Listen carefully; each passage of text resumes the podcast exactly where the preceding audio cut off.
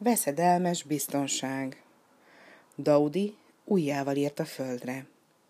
Három, kettő, kettő, három számok.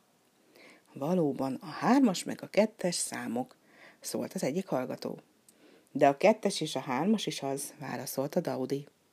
Mindenki nevetett, csak M. Gugó nem. Azonban a 32 szintén egy szám, és a 23 is. Ez egy egész nagy rejtvény, mosolygott Daudi. Enzóka kígyó mindig éhes volt. Szemre hányást tett a feleségének. Asszony, soha sincs elegendő ennivaló, hogy igazán jól lakhatnék.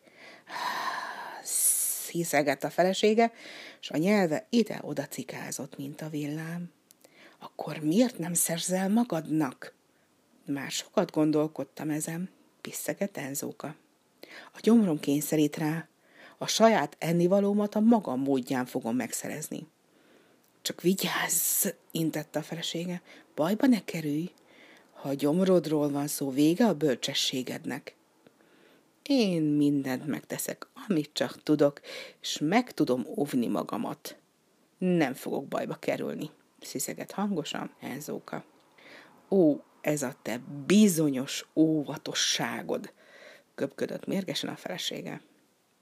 Az asszonyok sok beszédűek, gúnyolódott Enzóka, és a meleg homokban Perembi a vadász háza felé gyűrűzött. Perembi fiának hét tyúkja volt, és ezek közül legserényebb volt Kuku. Éppen akkor tojt egy tojást, és azt hangosan kotkodácsolvatta mindenki tudtára. Enzóka, akinek a gyomra szinte összetapadt az éjségtől, szintén meghallotta. Üvegszemei gyorsan forogtak, nyelve sebesen röpködött a szájában, kibe. Kukú éneke ennivalót jelent, és vigasztalást az én szomorú gyomromnak. Nesztelenül siklott a házhoz. Berembi házának veszőből font, és sárral tapasztott vala sokat szenvedett már a naphevétől és az erős széltől. Az agyagvakolat a vesző fonadékaján letöredezett, és volt egy hely, ahol Enzóka éppen keresztül tudta szorítani testét a veszők között. És nem messze tőle, a nagy gabona hombár mellett volt a tojás. Oda csúszott. Még pompás meleg volt, és ezt különösen szeretik a kígyók. Enzóka kitátotta a száját, fejét előbbre tolta, és már le is nyelte a tojást. Nyaka kidudorodott a tojástól, mely csak lassan csúszott lefelé. Csendesen siklott vissza a fal melletti lyukhoz. A feje keresztül ment, de aztán megakadt a teste a dudorosnál. Óvatosan nyomta a tojáshéját a lyuk szélén lévő karóhoz, és belsejében azonnal jóleső érzés áradt szét. Megelégedetten szorította át testének többi részét a lyukon. A tojást a mozgás pompásan szétoszlatta belső részében. Otthon a bujúfa gyökerei között összetekeredett, és a jól lakottak álmát aludta. Felesége ébresztette fel. Hé, zsörtődött, mit csináltál, hol voltál, milyen bajba keveredtél? Enzóka haragosan mozgatta a farkát, és dühösen öltögette a nyelvét. Megvan a saját utam, és a magam bölcsessége után járok. A gyomrom olyan öröm éneket zeng, mint még soha, mikor a te voltam. Behunta a szemét, de a felesége tovább beszélt. Csak vigyázz, veszted berohansz. A te bölcs utaida. Negvetően köpködött maga elé. Enzóka csendesen mosolygott. A gyomrában nyugalom volt. A felesége tele volt beszéddel, ő pedig tele volt tojással. A következő nap ismét hallott, hogy kukukot kodácsol. Ismét megtalálta a ház mellett a lyukat, ismét keresztül csúszott a résen. Lenyelte ismét a tojást, mely kellemesen omlott szét a gyomrában, és visszafelé ismét keresztül gyömöszölte magát a lyukon. Később, mikor a felsége látta, hogy jól lakottan, összetekeredve alszik, odament hozzá. Vigyázz magadra, ó, kígyó, sziszegte tompán, veszted be rohansz. Ha így folytatod, hamarosan megfognak. Enzóka azonnal becsukta a szemét, mikor meghallott a felsége hangját. Nem akart más hallani, csak gyomrának elégedett mormogását. Harmadik nap a tyúk kotkodácsolása után ismét lenyelte a tojást, és bensejében a gyomra ismét örvendezett. A felesége újra figyelmeztette őt. Nincs ebben semmi veszedelem, nyugtatta meg saját magát. Negyedik napon, miután semmi veszedelmet nem látott, ismét örvendezett, és a gyomra is vele együtt. Ötödik nap azt mondja Perembi az apjának. Apám, minden nap hallom, hogy kukukat kodácsol, de eredmény nincs sehol. Megfigyelem, hogy mi van emögött. Kiment, és a nagy gabona hombár mögé rejtőzött. Kuku ismét tojt egy tojást, és kotkodácsolt. Enzóka, a kígyó, meghallotta a kotkodácsolást, és szokása szerint keresztül szorította magát a veszők között. Gyorsan körülnézett, de nem volt veszedelem. Öh, soha nem is volt.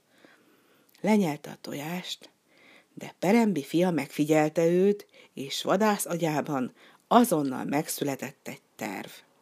Enzóka erősen odaszorította magát a karóhoz, és a tojás elpukkant a nyaka mögött, nagy belső elragadtatást okozva. Amikor a kunyhó homajából ismét előkerült a napfényes külvilágra, Enzóka felsége így szólt gyermekeihez. Itt jön falánkapátok, aki nagyon bölcstelen úton jár, ezen az úton veszedelem lesz rá, bajba kerül, felfedezik, és... Enzóka rettenetesen sziszegett, és farkával a feleségére csapott. Hallgass, te bőbeszédű! Perembi és fia jól meghányták, vetették tervüket, és közben nagyokat nevettek. Másnap reggel a vadász elővette egy másik tojást, és egy agyag edényben feltette a tűzre. Délután négy órakor kuku, a tyúk, megszokott helyére ment. A tojás a tűzön keményre főtt. Kuku miután megtojta a tojást, szokása szerint kotkodácsolt. Enzóka, a kígyó meghallotta. Perembi fia gyorsan elvette a friss tojást, és helyére tette a keményre főttet. Kívülről minden tojás egyforma, de a belseje különböző lehet. Enzóka a házhoz siklott, s keresztül préselte magát a lyukon. Ezen a napon nem nézett sem jobbra, sem balra, csak a tojást látta maga előtt.